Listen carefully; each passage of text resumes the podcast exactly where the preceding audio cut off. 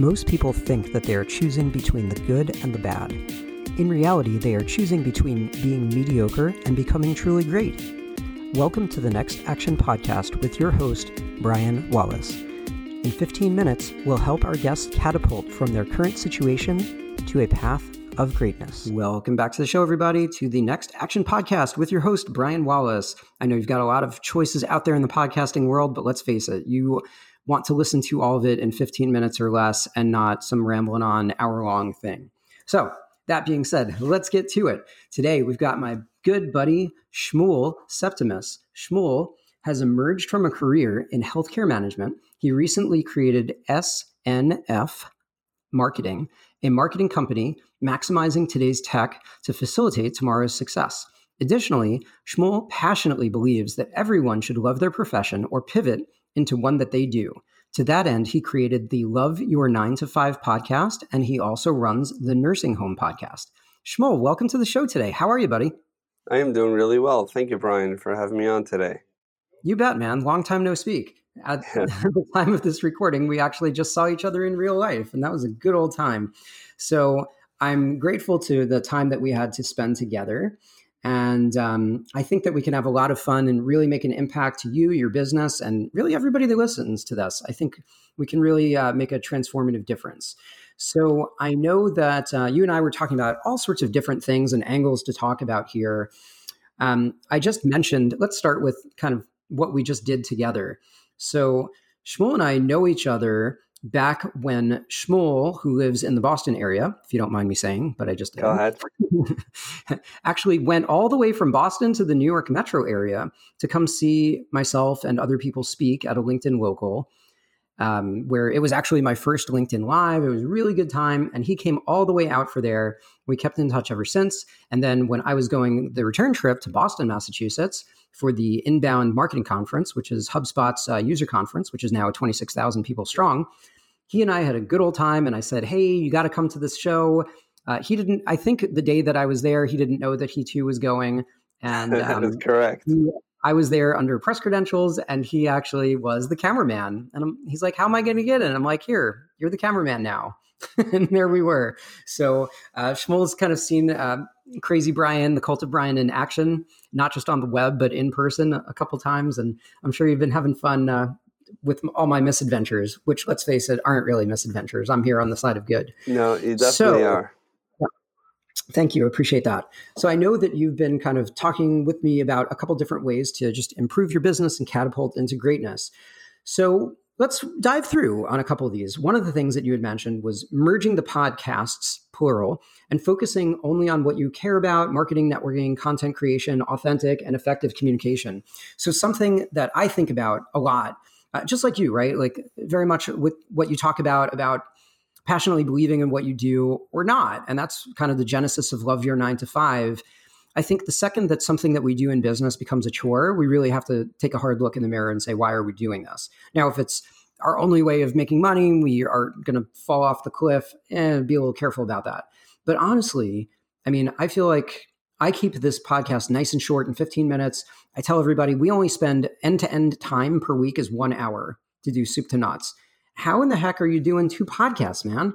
So that is an excellent question. It's definitely taking a very long time. A lot of the audio editing and finding the guests, and you know, keeping both of them going consistently.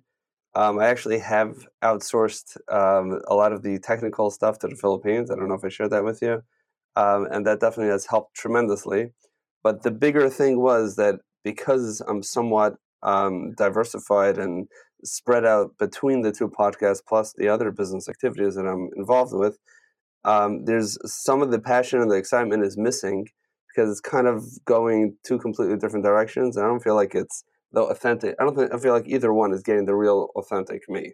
So, which is why I'm, you know, working right now to try to see how I can kind of merge both worlds. You know, I'm not a nursing home person right now. I don't manage nursing homes right now. I do marketing for them, but that's not my identity, and that that's probably not the the only place that I can provide the value that I provide. I still believe in loving your nine to five, but I'm no longer a nine to five employee hating his job. So that's why I'm trying to figure out how to mix the two together to merge them in a way that they actually fit together and take on a new identity. Maybe for some guidance here. Yeah, so I am not a big believer in outsourcing. I think that our true authentic selves are one thing. Delegation and a team is one thing. But I think if you're saying there's no passion in it, so I'm just dialing it in, that sucks. You should close that up. I think that one podcast has to subsume the other or crazy idea. Why even do any of them? I mean, my company just turned 13 a couple weeks ago, like three weeks ago. Do you know when I started my podcast? In year 12 and three quarters. My podcast isn't even a year old. Why do you even need a podcast? I mean, it's not like a top 100 podcast or whatever. And I'm not trying to kill your baby here, but do you have to do any of them? What if you just took a break from both? Would you lose business? I would not lose business. I do find, however, that it does open doors for me. And again, I'm not a celebrity chaser. And as I think I've shared with you, is that the celebrities don't usually deliver the podcasting yeah, goodies. They dial it in and they're just selling their book or whatever. Yep. Exactly. Mm-hmm. Um, but I have developed, you know, a lot. My network has grown exponentially because of the wonderful people I've been able to meet on the podcast and have high level focused conversations like we're having right now. And um, I genuinely enjoy it. I really do. For me, the actual recording of the podcasts for me is, you know, from one of the most exciting, uh, alive times, you know, uh, as a part of my business. The only thing that's outsourced is the actual audio editing, which I used to go through every ah, single okay. thing, and that takes and that takes uh, time. And now, now I know I could just record, create, create, create, and I don't have to worry about the nitty gritty side of it. So I think there's definitely yeah, a brand identity involved here. I guess, but you could go down rabbit trails of everything, right? So when people are saying, "How should I get my business out there?"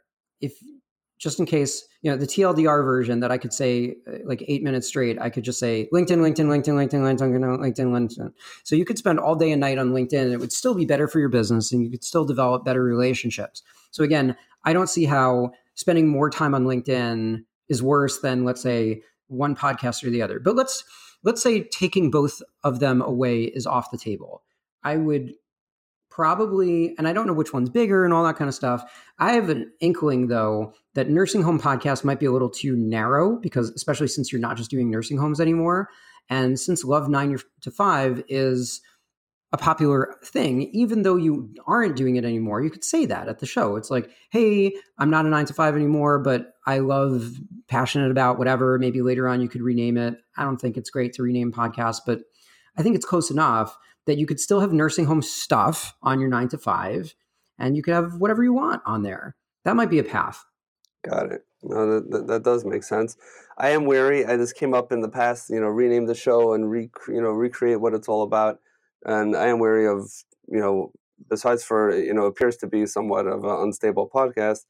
Um, yeah, I don't know. Just restarting again is not something that I, that's why it hasn't no, happened. No, yet. no, no. I'm not advocating for that. Just to be clear, I wouldn't rename and I wouldn't restart. I would either stop doing both or pick the biggest one that would allow you to parlay what you're going to do today and tomorrow into it. Let's keep going though, because I think we could spend the entire day on that. Yeah, that is true. so, yep. So next up, let's identify your superpowers. So you've seen some of my cool things behind the scenes, but this show is about you, not about me. So what are your superpowers and what would you like to overdevelop that you aren't right now? Okay. So what I do know is, and this is maybe where the podcast comes in, is that when I do go to events or when I see people, even if it's you know in a gas station or a supermarket or any social setting, one to one, I quickly develop deep, lasting relationships. Maybe not one to many. Um, at the same time, I do communicate myself in a very authentic way, which maybe is why that does happen. Um, and I do have a way of and my and my this is what has been shared back to me is you know of seeing through the fluff of complex issues. So and without getting t- you know too nitty gritty in the details um, unless i have to but seeing the bigger picture seeing what the underlying cause is identifying it beginning creating the process to fix it and then once it gets again back to the nitty gritty hand it over to the people who do that. I think and i don't know if that is that being too general no, I have a piece of advice though. So, one to one by nature of one and one is a very slow way to scale. You'll notice that when you see me in person, I do one to one, I definitely go deep. But I think that there is a multiplier effect of one to many and many to many that is accelerated by things like large conferences, podcasts, writing for different publications, doing videos, spending time on LinkedIn.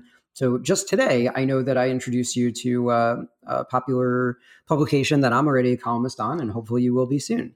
So I think one to one is great for when we're in person, but I would work on how to scale that. That doesn't mean outsource it per se or outsource pieces or delegate pieces. But if you're good at one to one, you need to figure out a way to accelerate that because how many people could you talk to in a day on one to one? 5, 10, 20, 100. You know, if you did 100, you'd be like sick in bed the next day because it's too much. It's over communication. So I, I think it's important to develop and sprout that natural innate ability that you've been putting some creative muscle to, but also opening the one on one to the many to many very much like what we're doing on the show right now for everybody else. So I think that you can impact that. And that might be something that will take a little practice over time, but I think that will definitely help, which I think leads us to our next point. So I think that we have a lot of head trash and a lot of limited beliefs in the world that hold us back. Anything from our past um, we just have this accuser in our head. We have the little voice that says that we're not good enough. Who's going to listen to us? We're not interesting. So I think in order to unlock and develop a superset of superpowers, it's important to break through those limitations set by ourselves and sometimes others.